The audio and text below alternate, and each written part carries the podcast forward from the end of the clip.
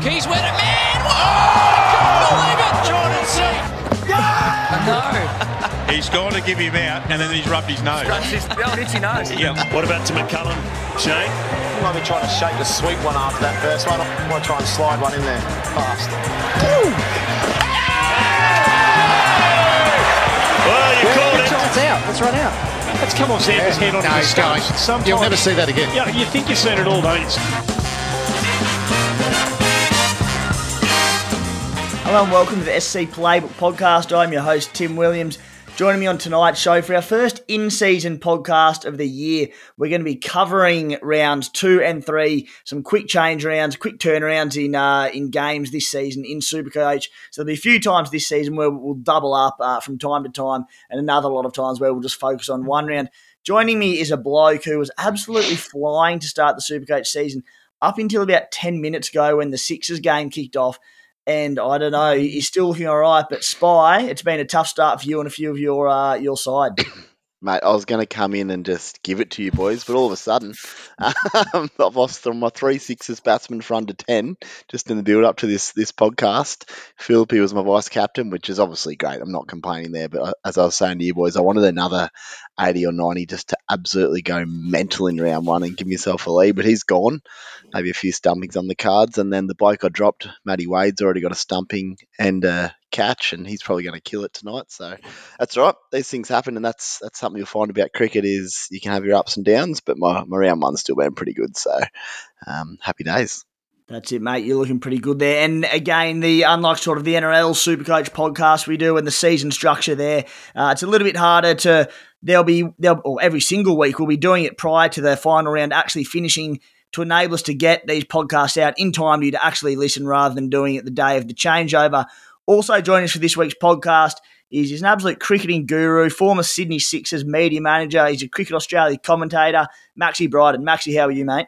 G'day, Tim. I'm going well, mate. Um, and I think that I'd like to start this pod with a bit of an apology, if you can indulge me for a second.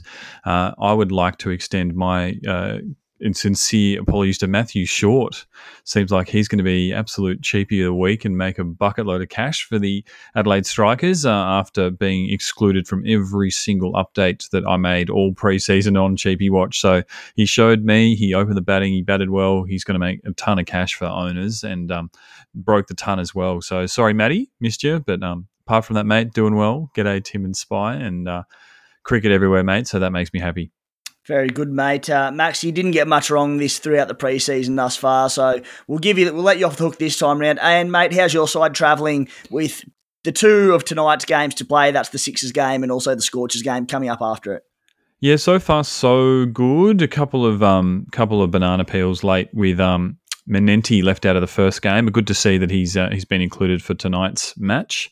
Um, but yeah, on on um, looking like a decent score. Um, VC and my, my C is Mujeeb, so that didn't work out too well.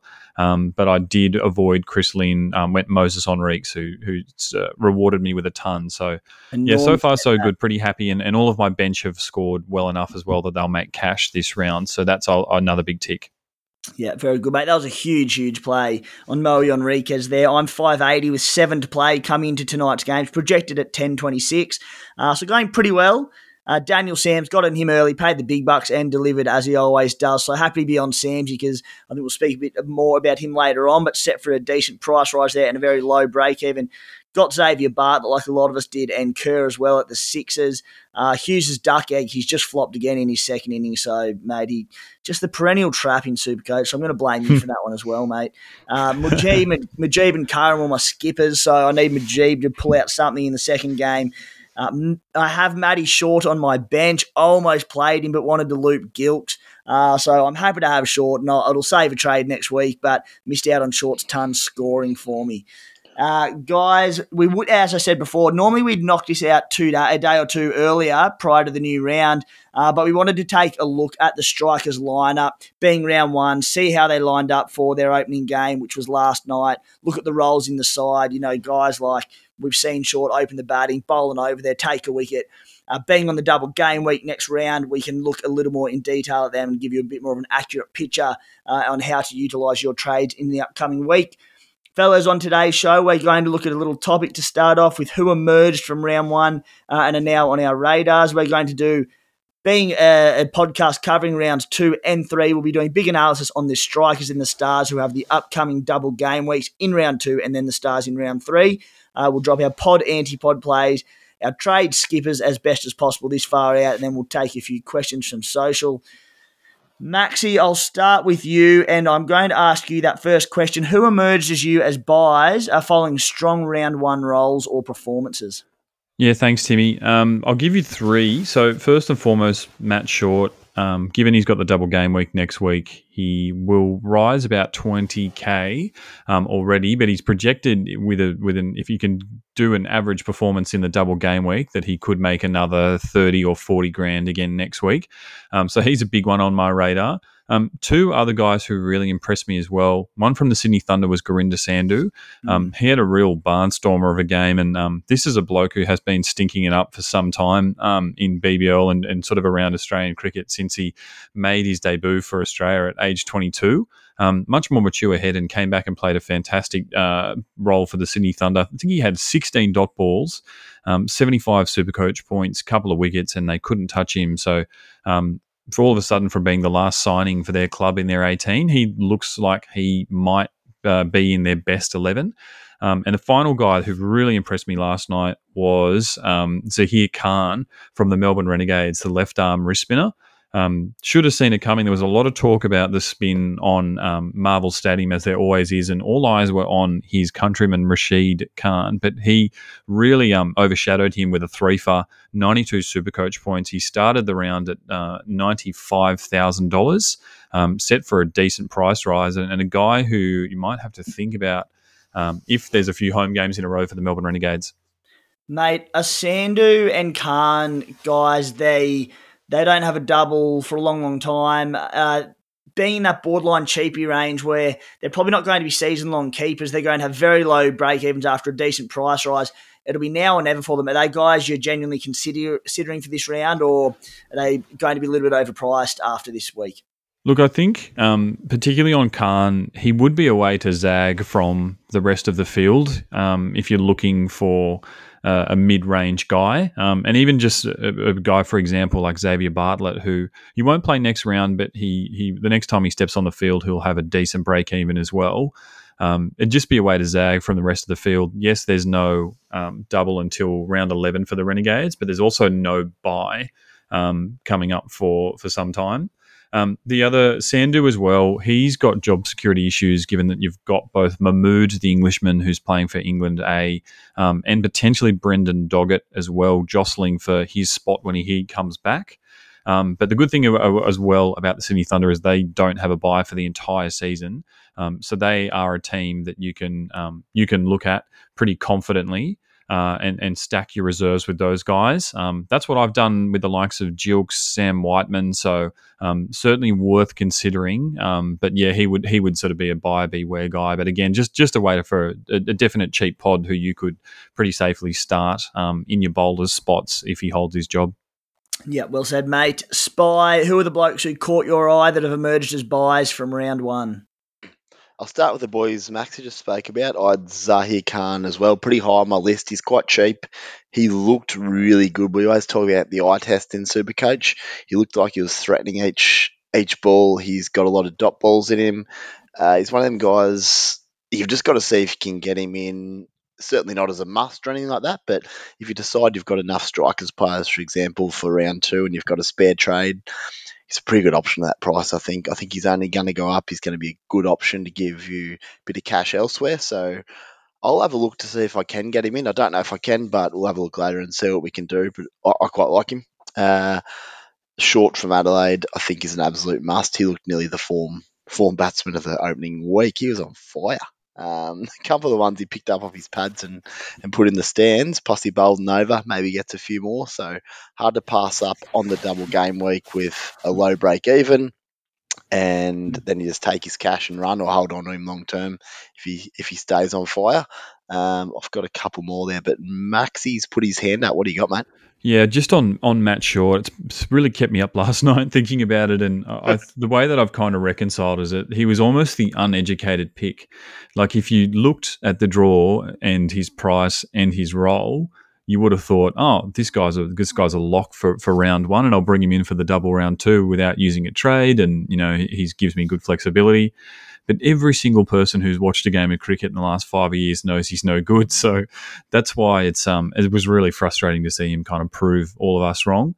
Um, I, I, wouldn't expect him to, to bowl every week, and it looks like they might be bringing in um, potentially an all rounder into that number six spot that's vacated by Ryan Gibson's injury. But geez, it, it's, it's really annoying to see him do well. But yes, he, he will be in my team next week.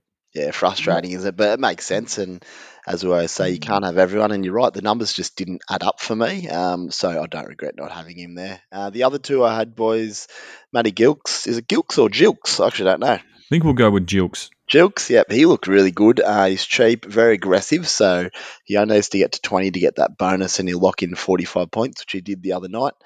I was lucky enough to have him as have him as an AE, so I got him over Maxwell. So extra twenty points or so, plus the price rise is nice. But I think he looked good. Um, just another cheap to have a look at there. I thought Will Sutherland bowled outstandingly well last night, but only mm. got two overs, which was tough on him. Um, he hit the deck hard. He he was hit the bat hard too, and he took two wickets. Looks like he could maybe tie up an end. He'll get get opportunities with the bat as well. So I don't mind either of those two guys at lower prices. And you mentioned Xavier Bartlett, but gee, he batted well, came in after mm. the heat crumbled, which, you know, tends to happen year on year. So he might get his chances. And I really like him as a bowler. So they're just a few names to throw out. Uh, but you'll find, as per our next segment, that I'm going to be targeting mostly double game week players. But if you're not, just a few contenders. Maxie, what do you reckon? Yeah, but good good shout, Spy, definitely. And I think the Brisbane Heat, um, and particularly Bartlett's a really interesting prospect because he did score those uh, unexpected points with the bat that, that really will lock in probably at least two price rises for him.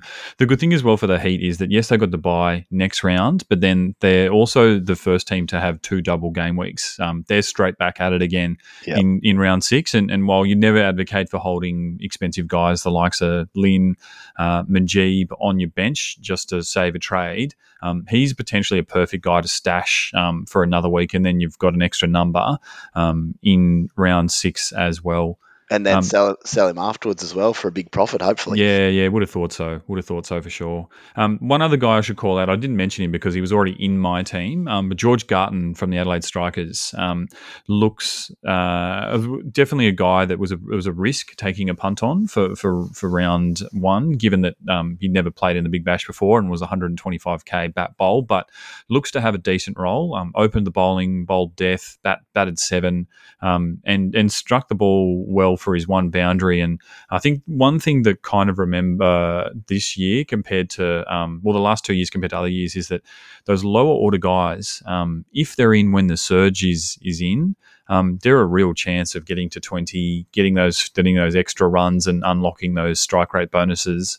Um, yep. It's it's a real game changer, and, and Bartlett was the beneficiary um, in this round. But it's a good thing to keep an eye out for anyone who's in that um, six or seven spot who traditionally you would have avoided Mm, yeah, mate, you nailed that Georgie Garton call on the head. I was a bit sceptical at the time, but as you said, the, the role did look enticing. A bit of an unknown factor there, but Garton was terrific. And by taking that gamble, like a few of us did on Matty Short to a, probably a lesser degree, I mean, it saves you a, a pretty inevitable trade this week because Garton will be one of the most popular players uh, this season. Just a few to touch on for me uh, that we've already basically run over, but uh, pretty well the whole Renegade side, to be honest. I can't see myself going towards any of them because I'm pretty happy with my cheapies uh, and my cash generation will come from this round. But um, we had Harvey, Fraser McGurk, Khan, who you touched on, Seymour, who's possibly a bit of a trap with Finch coming back, among a couple of others. You touched on Will Sutherland there. So the Gades, I'm also not convinced on them as a side, but they're one from one, looked all right. But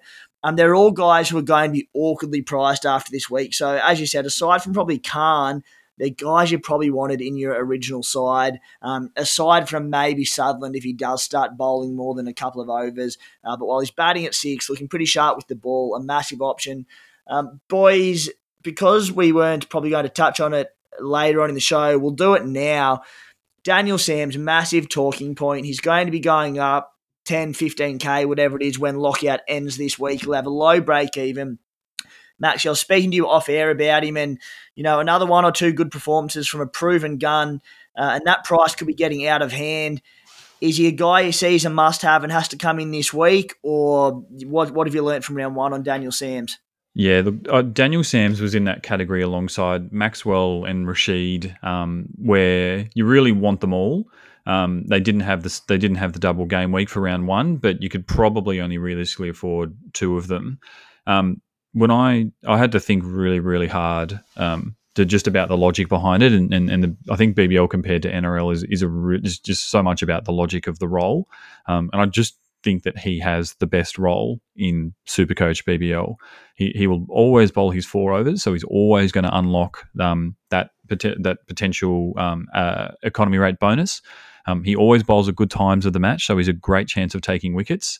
Um, and he bats like an absolute machine. He scores runs quickly. He bats in the surge. Um, I think he has the best role in Supercoach. And unlike a Glenn Maxwell, for example, he always will bowl his overs. And unlike a Rashid, he'll always bat at some point in the innings as well, even if he's the last bloke to come in for in the final over. Um, so I, I just think you just you have to have him. Um, even if you've started with a Maxwell this week, it wouldn't be the worst trade to just get in Sams because the Thunder, like the Sixers and the Renegades, are clubs that don't have a buy. So every single week you will you would roll out Dan Sams, um, and particularly when you've got single game weeks coming up in round five, um, round seven, round twelve, and round thirteen, he is a VC candidate um, for a loop every single week without question. Um, I think yeah, I think you have to have him. Um, and those price rises are scary because not only will he be up an extra 10 or 11k next week, that break even's only going to be 33, which for him is one wicket and an economy rate bonus, and that would be you know underachieving by his standards. So it won't be long before he's he's out of reach. I'd I'd think so. If you don't have him, um, you should really consider trying to bring him in. Yeah, yes, I, Sams, I mate. remember. I can still remember. Sorry, Spy, jumping on you.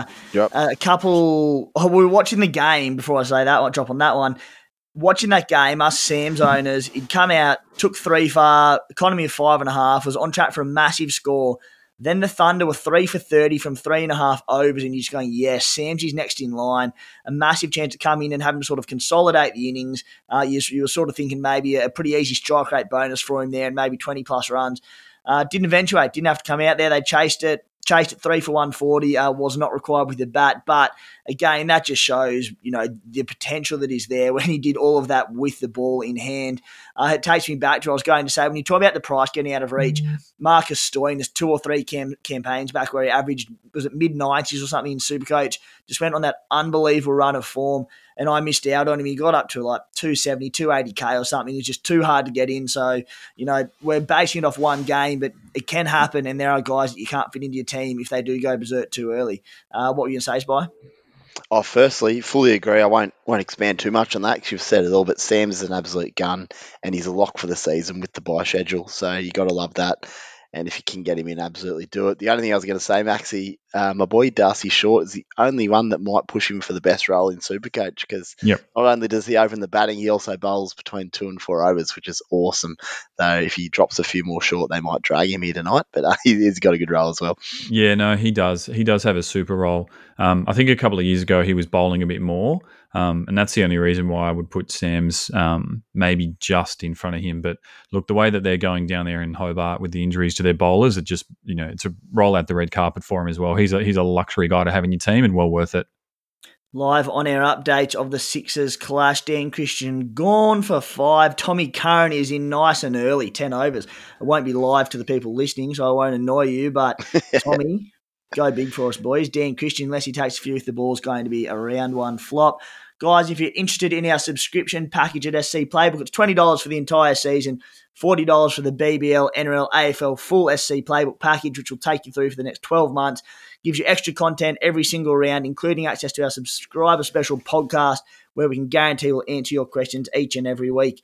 Boys, we've touched on a few of them already, but there's plenty to get through, and we're going to start with our Adelaide Strikers analysis. Max, I'll start with you because you just dropped an article on the website. Each week, each round, you're going to be doing uh, analysis on whoever the double game week team is and going in depth with it. Um, you touched on it before, but Garton and Peter Siddle, the veteran, bowled at the death for them. Uh, we saw Matty Short opening the batting, bowling one over. Mate, I mean, we probably don't have to touch on a few of the guys that we already have, but who are the guys who you're looking at bringing into your side or avoiding uh, in the upcoming round two? Yeah, thanks, Timmy. Um, in terms of my side personally, I've already got three Adelaide strikers in there. Um, oh, hang on, maybe it's only two. I've got George Garton and I've got um, Harry Nielsen as well in my team. Um, Garton straight in for the double. Um, and Nielsen, I'll need to see if I can potentially try and work a loop just in case um, he goes to water, um, although I do like his role. Now, and of course, whenever we're talking about the double game week, we sort of just get back to what are our fundamentals. Um, and, and probably the simplest way to, to, to, to look is at the best bat, the best bowl. Um, so, best batter for Adelaide strikers, Jake Weatherald by the length of the straight. Um, doesn't have much help around him at the moment, which is why they were unfortunate in their chase last night against the Melbourne Renegades. Um, I thought he was a little bit unlucky not to get to that um, strike rate bonus, which would have given him a good score um, last night. He was the victim of that um, ridiculous catch from Jake Fraser McGurk on the boundary, um, Max, one of the all timers. Maxi, a little bit unlucky is one of the biggest understatements Best catch I've nearly, I've nearly ever seen. It's insane. Yeah, there was something about that leap um, that he took, which looked like he was just your typical Melbourne AFL stud at the academy, you know, doing his pre-draft workout, trying to test his vert. It was it was it was ridiculous. But look, if Jake gets that one over the fence, then you know he's got another twenty points, unlocking his strike rate bonus, and you never know what he's going to do from there. So. If you want to go the best batter, um, he's your man. Um, best bowler, Rashid Khan. Um, although, just beware that some teams do just like to take quite a defensive approach against him and, and try and attack the other bowlers and just sort of see him out for like a none for 20 odd night. Um, and he did pick up one wicket. He should have had two as well with a miss stumping, but um, he's he's your best. The, the other guys as well. Um, we mentioned Short a couple of times. I think, particularly at this point in the game, um, with his money making potential, given that he'll have a negative break even, um, he's a he's a he's a good pickup because you'll be able to very easily turn him into say um, an Ashton Agar next week, or um, if he goes really well again, even potentially like a, an easy straight swap to a um, to a to a Clark um, or you know if he goes really good like a Zampa. Um, then the other two as well. Siddle got a great role with his death bowling. Pod pick for you boys here. Um, Dan Worrall. Now, Worrall is ridiculously overpriced for his um, his potential or for his form for what he's shown in Supercoach, but that's all thanks to his ridiculous um, 60 that he scored uh, during the double last year for the Adelaide Strikers. He did bowl death. Um, I thought he did really well. Nailed his Yorkers, um, nailed his bumpers. Um, would definitely not be popular given he's 160k and that price will go up because he took a few polls last night. But bit of a pod shout. I'll think about it, but the smart picks are definitely Khan, Garton, Short, and Siddle. Mate, with a fair bit of depth at the strikers in the bowling ranks, I believe you didn't have Worrall in your predicted eleven to start the season. That may have changed. There were so many chops and um, chops and changes. It was hard to keep up with all the signings and injuries and Australia A's and all sorts mm-hmm. of things. Mate, job security's got to be an issue across the two games. Yeah, I, th- I, think so, and I think that that's been one of the strengths of the strikers for the last couple of years. They've had a pretty settled bowling lineup, and and you know that most teams will they'll pick five, um, hopefully with a sixth guy who can um, float in his batters. The best three bowlers that they'll have, and, and absolute locks: um, Rashid Khan, Peter Siddle, and George Garton. Um, and then it's really going to come down to the potentially the conditions. Um, last night it was Worrall and Agar. Um, Agar bowled well, um, but you know wasn't preferred, uh, wasn't used uh, in in a death bowling capacity, whereas Worrall was. So Worrall may have just gone ahead of Agar in the pecking order just based on his ability to deliver those crucial overs um, in the surge at the end um, of the game, as well as what we know he can do. He's a, he's a traditional swing bowler to start the game, which can be really really handy in T20 cricket. Pretty underrated skill. Um, so look, there is definitely that um, that that potential. Even though Fawad Ahmed could be battling for that fifth spot, but um, look, if you wanted to if you wanted to try and make up ground or or, or make a pod play, um, I thought he looked really good, and I'd say that given that the games are at um, Adelaide Oval and Sydney Showground, which is probably pretty similar to a Marvel Stadium, um, I'll be looking at the bowlers and, and just certainly a name to keep in the back of your mind. D Worrall, you heard it here. Pod from Maxi Bryden. Spy, who have you? Who do you like? Who do you dislike at the strikers? It's a really good recap uh, from Maxi Boy. I think Adelaide's funny. They're reasonably strong across the board most seasons. They don't often have total standouts. Uh, obviously, Rashid Khan, but as Maxi said, teams can be defensive against him, which does open up a little bit of opportunity for other bowlers to take wickets, like your Worralls, Wes Agars, Siddles, and the like. Garton this season. Um, for me, I'll be bringing Short in for exactly the reasons we spoke about. I want his price rises. We get two from one round because he plays twice, uh, and then hopefully moving on to a Perth guy, or if he keeps rolling, I can stick with him a bit longer. Rashid Khan will come in for Mujeeb. Just an absolute lock. Just get him in. Uh, he bats as well. He couldn't get going last night, but he can score 25 off 10 with the bat at any point. Uh, so he'll be in for me, and he'll be my captain slash vice captain. I think they play first, so vice captain probably. Uh, and I like what I've seen of Garton. Uh, he didn't get going with the bat last night, but I know he's capable. So for me, I think it'll be Short, Rashid Khan, and Garton. Though I may have a little look at Cash and maybe get a Siddle over Garton. But I think at the price Garton is, again, that money making potential batsman and bowler, I think he looks the goods. Spy, two of your boys over the years of Supercoach BBL have been Weatherald and Siddle, and none, none of them at the moment. Yeah, it's interesting. I've just got a feeling on Weatherald. Call it a gut feel. I think he might not have a blinder just in the double, so I'm just leaving him out. and if I'm being honest, I just like I probably prefer bowlers uh, in this round, as as Max said. Uh, but I'm certainly not against Weatherald, But he could go for four and four and get you nothing, or he could come out and score 80 and 80. So it's going to be a risk watching him if I don't get him. In. But yeah, probably him or Garton could well be on the cards. Uh, but I'll have to make that decision well pretty soon. I think it's tomorrow night. It might be starting, so we'll be it. Maxi boy, anything to add there? Yeah, look, question without notice, boys. I know Matt Short will be popular, um, and I know I've already apologised because I didn't think he was any good, and he sort of proved me wrong. Now, the strikers play in the first round, uh, first match of the round as well. Um, would you start Matt Short or would you emergency loop him? Oh, For me, I'll go first. I would definitely emergency loop him if I can. Uh, I always try to emergency loop at least one guy, uh, and it sort of he makes sense. Uh, but again, it all depends on your team makeup and who else is in it. Because if you can emergency loop another cheapie that you might have to have on field and they only play one game, then you'd prefer to have them. But yeah, certainly I'll be looking at all the options, and I think he, he's your perfect option because he, whilst he looked good the other night, maybe he comes out, gets a duck, and then you panic. Mm. Supercoach golden rule, perhaps rule number one is do not chase last week's points. Sometimes roles, particularly in cricket with such uh, vastly changing roles, uh, it can be hard to pass up, and at times this may not apply. But as you said, Short hasn't been a terrific uh, Supercoach player over the years. He did only bowl that one over, uh, so I'm with you, mate. I, I, think it's the perfect chance to to AE loop him and.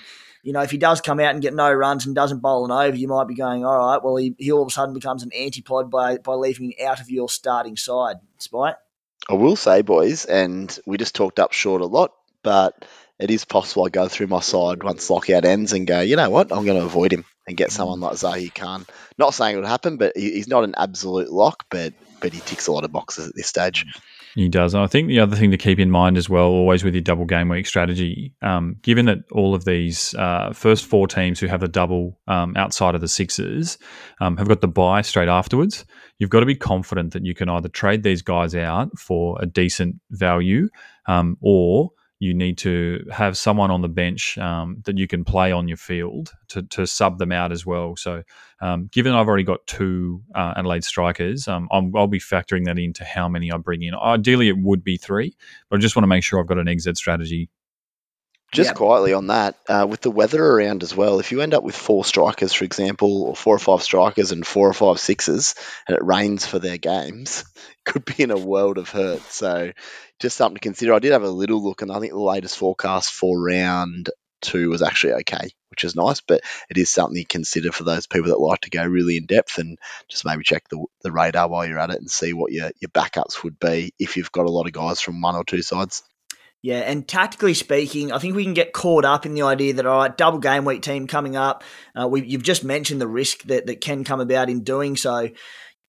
You can get caught short for starters, but it's just a massive tactic in Supercoach is people, yeah, three three double games in this week, but you know, you might want to get two of them in this week and get a stars player come in next week, which I'll be doing this week. We'll get to the trades later on.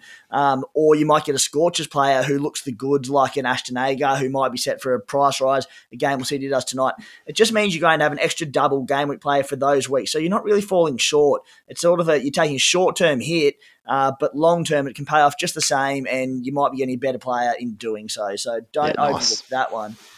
Boys, let's jump into a couple of pod anti-pod plays, and I'm going to start us off uh, because it is on the strikers, and I think it's a massive play this week on Rashid Khan going against him as skipper. Uh, definitely have him in your team, but I think he was owned by over half of all super coaches already coming into. Well, I mean, we're midway through round uh, round one.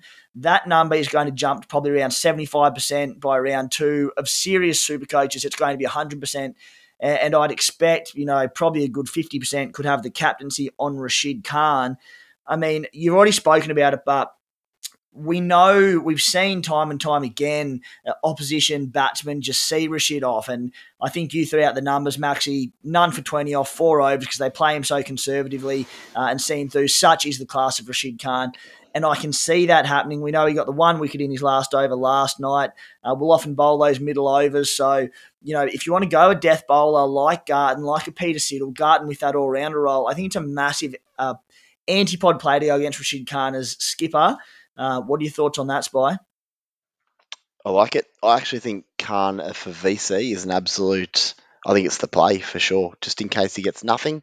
Um, the only issue I have with that, and it's not an issue, but there's no other side on the double game week. So I think Khan on his worst day still scores 20 or 30. Then you get another shot at him. So look, it would be bold, but yeah, I'm not against it. The other thing on that is we, we've we've touched on a pretty crook looking batting lineup there. Rashid Khan batting fairly high in the order for the strikers had an opportunity last night but couldn't capitalise on it. So when you do add in that batting opportunity as well, it makes his role even more appealing. Uh, but I'm not sure which way I'll go at the moment. There's every chance I go with Rashid Khan as skipper, but uh, I do see opportunity there. And my pod fellas, a guy uh, who I'm a big fan of, he's AJ Tye. Started last season with him. Probably not a great move in hindsight as he started slow, having missed the entire season before with another career injury for him. Um, but the bloke's an absolute weapon, and I'll allude to Matty Broom's article from his big bowling analysis. 21 wickets last season, with two or more wickets in over half his games. His average of 42, he says, can be slightly misleading due to two rain affected games where he only bowled one over and zero overs. So that 42.8, the, the actual average is significantly higher. And I touched on before on, on going a couple of weeks early on double game week players. He's only at 92%, 9.2% ownership. Uh, and he's he'll have the double for the Scorchers in round four. So, Maxi, what do you reckon on, on AJ Tye? Yeah, look, it's it's a very good shout. Um, he's he's just got the role um, and and the skill as well. So um, I don't hate that move at all. We always look at death bowlers, and he's absolutely one of the best. Mm, who are your pods, anti pods, Maxi? Uh, pod move for me. Um, I'm going to basically try and anticipate um, what everyone else is going to do uh, for trades tomorrow. Um, and I'm thinking about holding Dan Hughes. Now, um, he's in horrible Crikey. Supercoach Nick. Um, he scored a zero and uh, I think he scored one run tonight before he was out. So he's set for um, a price drop from um, not even a staggeringly high 78. Um, but I do like his role batting three um, and four in a good team. Um, and I'm still pretty convinced that he was in decent form before this season. So I think while a lot of people will zig um, him probably to a Matt Short, I might try and go there from other routes. Mm, very nice. And in terms of an antipod play, again, Matt Short will get him, won't play him. And I might try the emergency, but I might also try that on um, somewhere else in my team. But yeah, at the moment, um, I'm pretty confident that Lightning won't strike twice and Matt Short will have another blinder. But I'd love for him to prove me wrong because that'll just make more money for me. Exactly right, mate. And the Dan Hughes call, whilst I don't really like it, I understand it. But I mean, it's an antipod play at the same time. He um, he just, you know, everyone is going to jump to sell him straight away. So by by holding on to him, that's an antipod play. Uh, not convinced though. I just don't see the upside in him. You know, he's not new to the setup. I know he's got a good role, but I think Tomo touched it in one of his articles. He's batted three or four Mm. for the he's batting at four for him this season. He's batted three or four for them for a fair few years now. It's not a completely new role. I mean, you said that he came into the season in form, but why are you waiting on something to change for him, especially considering he's going to have a pretty high break even when lockout ends? Um, I think for me, it's I like the flexibility that he gives me on my um, within my batting spots. Um, given I've got two Thunder players in there at the moment who are also batting in their top three, Gilkes and Sam Whiteman. Um, I like that I can um, use uh, emergencies um, with those players, and yeah, I think that I think that he will come good. I, I'm I'm just going to back him to come good more more than anything else. Mate, you called the Moe Henriques at three, so I'd never doubt you. Spy, pod, antipod for you. I won't be keeping Hughes. I'll give you the tip. um, unless I absolutely have to, I must say. I mean, sometimes, hey, just especially quickly, at that Spy, point- sorry, Spy. Yep. Maxi, are you going to, if you do eventuate and hold on to Hughes, is he a bloke you'd be playing in your team next week? Yeah, look, I I would pretty confidently play him each week, just knowing that um, not many other people will. Um, and I, I, th- I, as I said again, I, I think I think he can come good. Um, sometimes this game is a little bit about gut, um, even though ex- so-called experts like me will try and come in and tell you that just to try and think about it more. But um, I've just got I've just got a feeling with Daniel that he's going to come good for me. Big brain and big nads on Maxi Bryden. Spy, back to you. Yeah, I like that. It's uh, and you're right, mate. It's gut. Gut's a huge thing in fantasy sports. I feel, and especially for someone at that price. I mean, you can say, "Oh, I don't like Hughes, get him out," but he's cheap. So, what's he sitting at? Hughes is seventy-eight k. He's probably going to be. s- Well, he might even be sixty-five k next week. He might not even be worth selling, to be honest. Yeah. But um, Not going to achieve a lot, are you? yeah, maybe you'll maybe he's held a spot on the back of that and what you just said. So we'll go from there. Uh, and I'm pretty sure he scored a 96 not out recently. Was that last year or the year before? Or am I making that up? No, last year he was on 94 not out against uh, the Melbourne Stars and Yeah. he got caught on the rope trying to win the game. That's Um, right. So, so- you know he, that proves he's capable.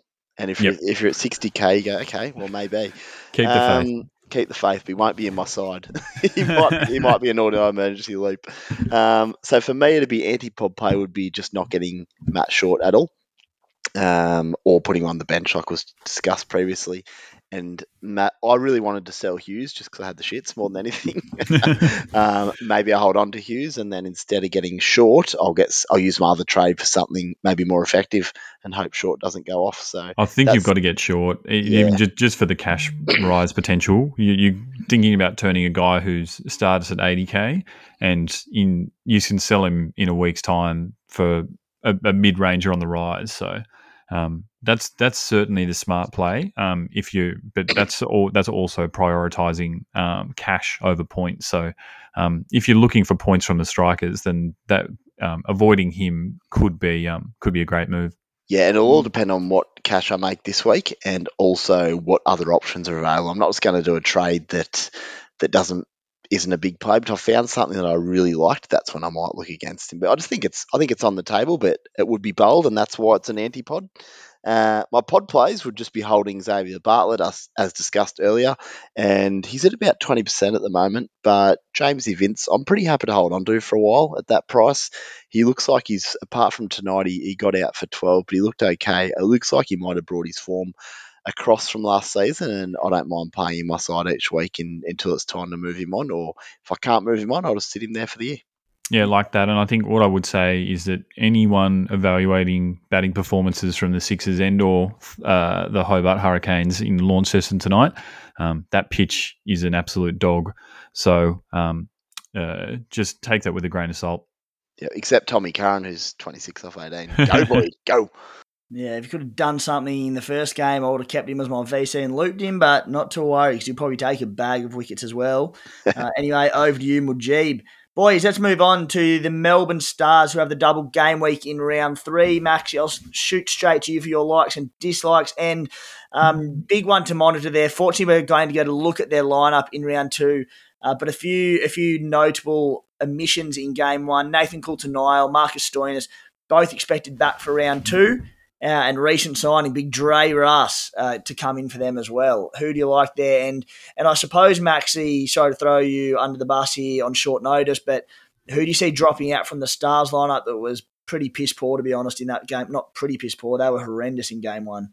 Yeah, they were they were they were terrible. Um, it's not often you get to break the record for the biggest loss in uh, BBL history, but the honours went to them. Um, wasn't a great start to the tournament, but alas, um, they'll they'll get a lot better when you add in the likes of um, Stoinis, uh, Coulter Nile, Andre Russell, Qais Ahmad.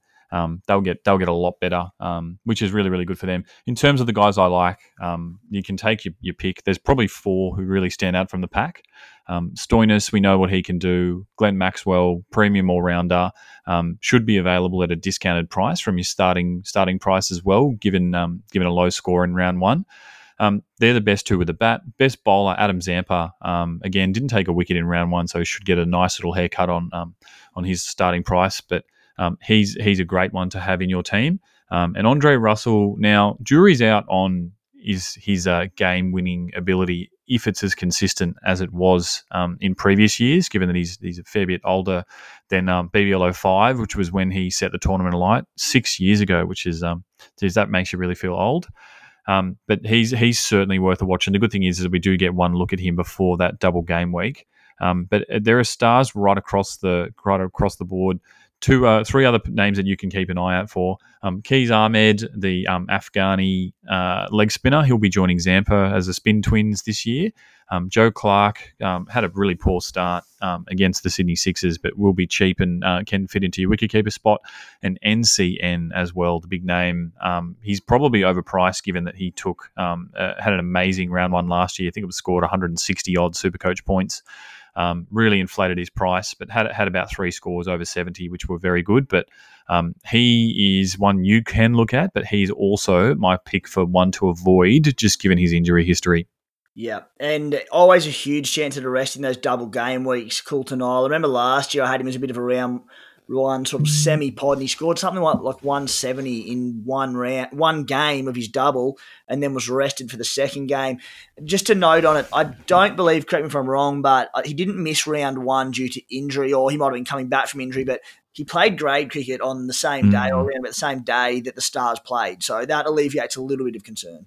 Yeah, super weird one. Um, he was running around in uh, West Australia um, playing grade cricket, um, as was Darcy Short as well, while, while the rest of the Hobart Hurricanes were having their preseason in Sydney. So, um, really hard to understand um, what caused that. But um, you know, needless to say, you just got to you just got to keep an eye on NCN because he does love a love a soft tissue injury and and getting a rest. Mm. Are you a Maxi owner, mate? I am. Uh, I went him round one just given he's got um, I mean, I don't have the numbers in front of me, but his record against the Sixers is as good as any one player against any one team. Um, he just he just beats up the Sydney Sixers. I think he does get up for big games. Um, and the good thing as well for the Stars to keep an eye on for that double game week is that they've got two huge games as well. They're playing the Thunder um, and the Sydney Sixers, arguably the two best teams. So um, there's every chance that he's going to go out there with a real chip on his shoulder and try and lead from the front with both uh, with bat um, and maybe ball as well. Spy, your thoughts at the Stars, and firstly, we're all Maxi owners here. The fact that he's going to have a high break even that will obviously be revealed again after lockout, which you don't have access to at this current time. We will in a few hours. If you're a non Maxi owner, are you tempted to get him in this round in preparation for round three? Or are you just banking on him not going low again, um, but not getting burnt by him and getting that another price drop coming up ahead of round three? Look, mate, I think it depends on your side. If you've got enough strikers already, I'm happy to get him in. I'd probably, if Stoinis is fit, I'd prefer Stoinis. Uh, and especially that Stoinis may bowl, although he has had a bit of a side strain. Uh, I'm not against getting him in, but you certainly don't have to rush if you've got other things you need to look at in terms of strikers and whatnot. So I think it suits your side, and I'm, I'm honestly I'm 50-50 on it, depending on that. Uh, but happy to wait because he may be cheaper, and we can just see if he's in form or not. But I think mm. you want him for double regardless. So yeah, not against it, lads. Uh, in terms of who I like, I already own Maxi. I will definitely get Stoinis in. I'm, I'm a big fan. I've always been a big fan of the big Stoin. Adam Zampa is an absolute gun, so if I can afford him as well, they'll be my three minimum three stars. It'll be Maxwell, Zampa, and Stoinis. And then, yeah, I really like Joe Clarke's. I haven't seen a lot of him bat, to be honest, but he's got three T20 tons. He strikes 155. Um, and averages about 28. So for a double game week, batting up top there at that price, what's if he's 112 now? You could get him for about 100k. So I really like Joe. Mm, yeah, he'll be cheap there. Hey, Maxi, it'll be the big question. We're going to get a look at him, uh, which is handy on Stoinis and whether or not he does bowl. Do you see him bowling, particularly with the fact that you've got a, you know, arguably an all rounder in Coulter Nile to come back into that side? Big Dre Russ could roll the arm over there. Um, plenty of bowling options. Will he be a six option, or do you see them being cautious with him, as we've spoken about in preseason podcasts, and not needing to risk him getting an injury sustained while bowling? Yeah, I'd say they'll go the cautious approach. Um, side strains have been an issue for Stoinis for, for some time. Um, he did play with them in the World Cup, the 50 over World Cup, a couple of years ago. Um, but that's a horrible injury for a bowler to, to try and play through. So um, I would say, given the depth that they've got, um, even Maxwell as the as the six bowling option, that, that we're unlikely to see Marcus bowling um, at all. If not, it, will be really, really late in the season at the earliest. Mm. Spy and Maxi for that matter. Uh, uh, you may have mentioned him. Uh, might have gone over my head. I might have phased out at some point. Very possible. Adam Zampa. Did you mention him, Spy, or not? Because in yeah, my opinion, he's a must-have. It was very, very quick because he's just so good. There's not much to say. I just said he's an absolute yeah. gun. He's in their top top two or three fantasy options. Yeah. Uh, and he's just outstanding. So if you if you can afford to get him in, you just do it. Simple as that. I'd just add to that as well. Um, keep an eye on the um, Perth Scorchers and Adelaide Strikers game, um, which will be at the Sydney Showgrounds in round two. Um, it's weirdly enough a Perth home game. I don't know why. It could be given to, to due to lockout restrictions um, at their border. Um, but that'll give you a bit of an idea as to the conditions on that ground. Now, the showground um, in past seasons is like Marvel. It's a it's a surface that's really really hard to predict. It can be amazing. Um, it can be an absolute dog. Um, but if it is a dog and it's taking spin, um, then Zampa and even Qais Ahmad um, uh, should really really be considered for your side for for the Melbourne Stars. Um, the second game at the MCG, um, you know, when you get there, it's a big ground. It is also conducive to spinners because, um, particularly the wide boundaries, that it's hard to get hit over the fence there. So they, they take a lot of catches in the outfield. Mm, yeah, very nice. Good stuff. Yeah. Uh, just on the stars there. Uh, just on those guys that we mentioned and we touched on it, uh, Stoinis, I'm looking at potentially getting in, but if I didn't own guys like Adam Zampa, Joe Clarke, Glenn Maxwell to a probably less degree, uh, all blokes who are going to have high break evens, I'd just wait another week. You know, see how the side, the roles play out for a lot of guys, particularly those part time bowling sort of uh, guys that are batting top order, Glenn Maxwell, especially when blokes come back into the side. Marcus Stoinis but the blokes with the high break evens, just wait a week. You should get a bit of extra cash there um, and no need to jump early in those, aside from Big Stoin, uh, who I'm tempted by because he comes in for his first game of the season, so it's a bit less relevant. Guys, if you like a punt, check out topsport.com.au. Uh, absolute cracking thing that I came across the other day. They're offering player performance markets which are basically fantasy BBL markets. The, the scoring is nearly identical to Supercoach, uh, just a bit more simplistic with runs, wickets, etc., etc. We'll be previewing their player performance markets throughout the Big Bash season. We nailed a round one profit to start off with a little $4.46 multi. Uh, so off to a good start. We struck at 108% return on investment for the NRL season, so doubled your money there if you followed us throughout. Uh, so if you do want to follow us, check out topsport.com.au with the code SC Playbook if you're signing up. 18 plus only, gamble responsibly. The play for this week, lads, he got me over the line in the uh, the first round of Supercoach, or the first round of Big Bash, should I say, Kane Richardson over 28 and a half points at $1.90. Uh, I'm sticking by him because I think he's a weapon and a good bloke to follow in those play performance markets. Spy.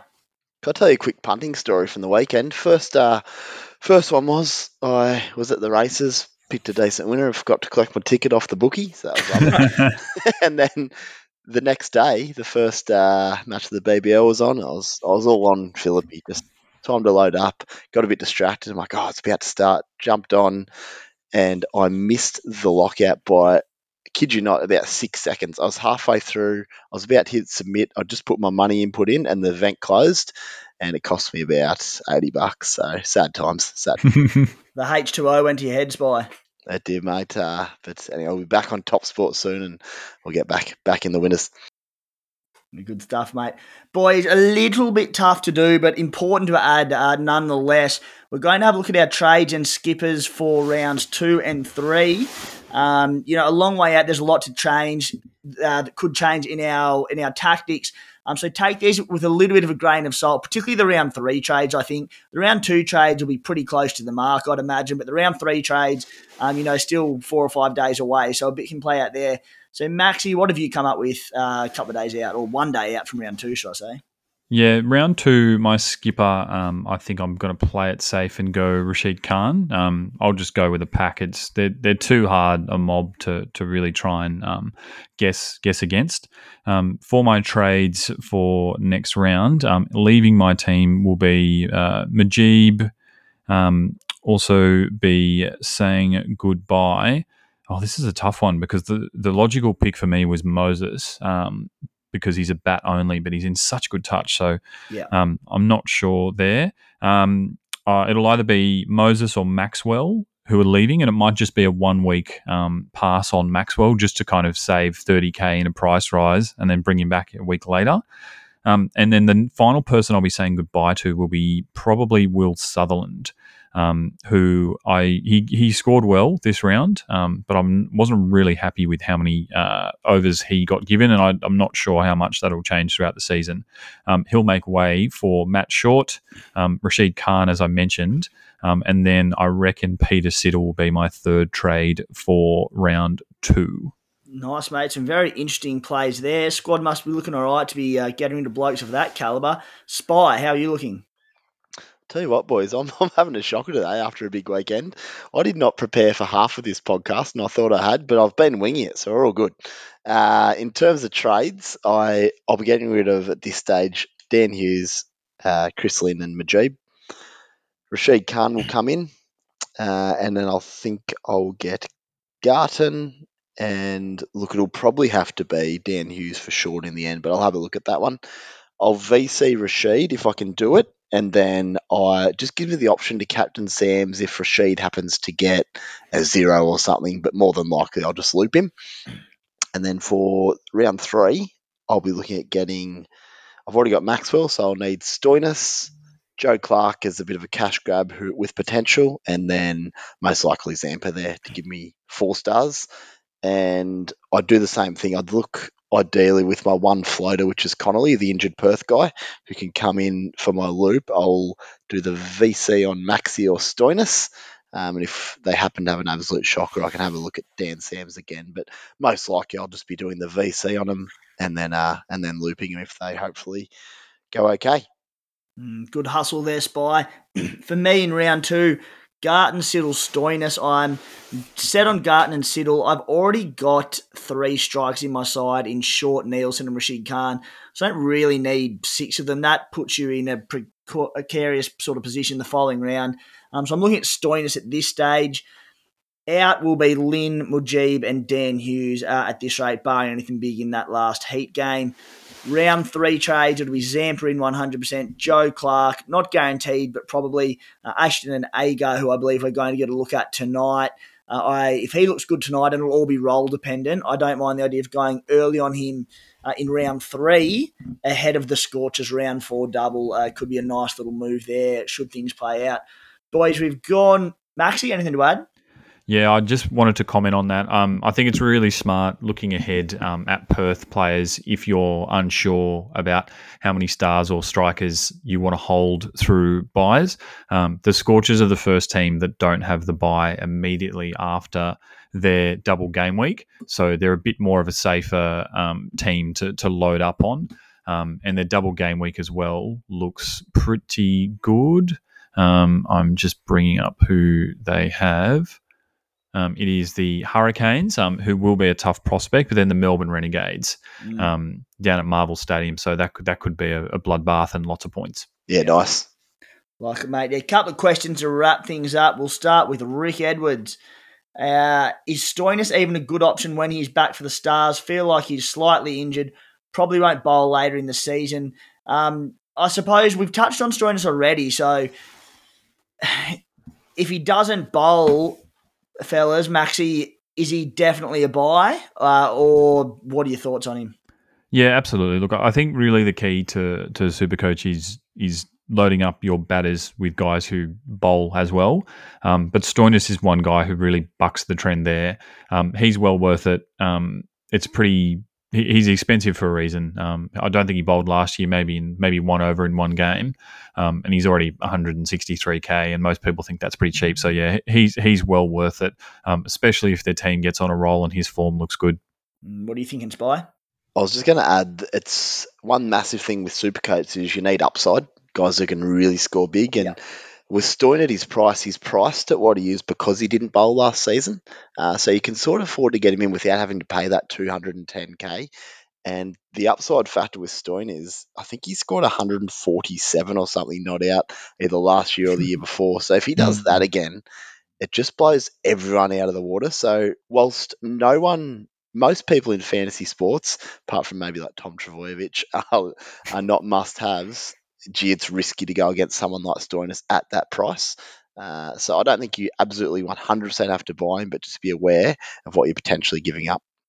Yeah, for that double game week in particular, to leave him out, if he does come out and hits 80 and 80 uh, and then does roll the arm over and take three or four wickets, he'll be out of uh, price range uh, before you blink an eye. So just play it safe with Stoinis, I think. But uh, it doesn't have to be until round three, despite the fact that I might go early on him. A question from Stevie Soden says, Brilliant, guys. Great follow of the podcast. So thanks for your support, Stevie boy. Do we bench Rashid in round three, or is it too much cash stashed on the bench? So this is obviously the strikers having the round two double on the buy in round three. Maxi, do you see yourself selling Rashid off uh, at that high price for round three, or will you hold him through? It's a great question. Um, I would trade him. I think you need to be aggressive and use as much of your money on field as humanly possible.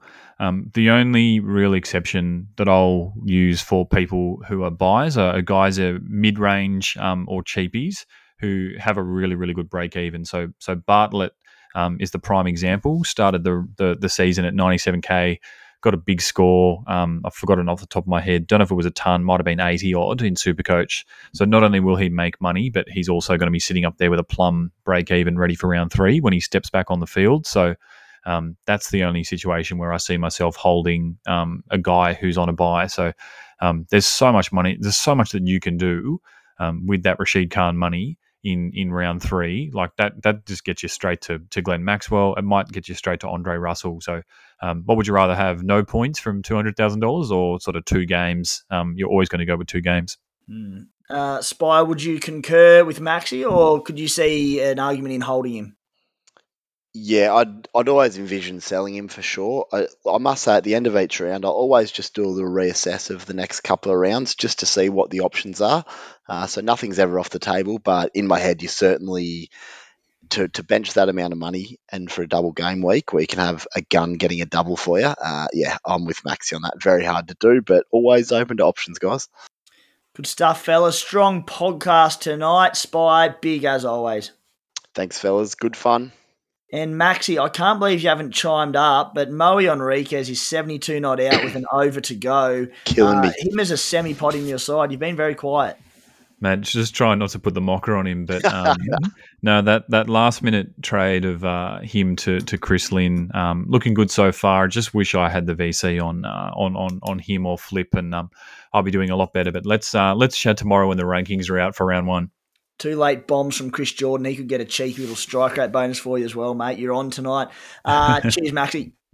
Thanks, boys. Always a pleasure. All right, thanks, guys. Cheers for tuning in.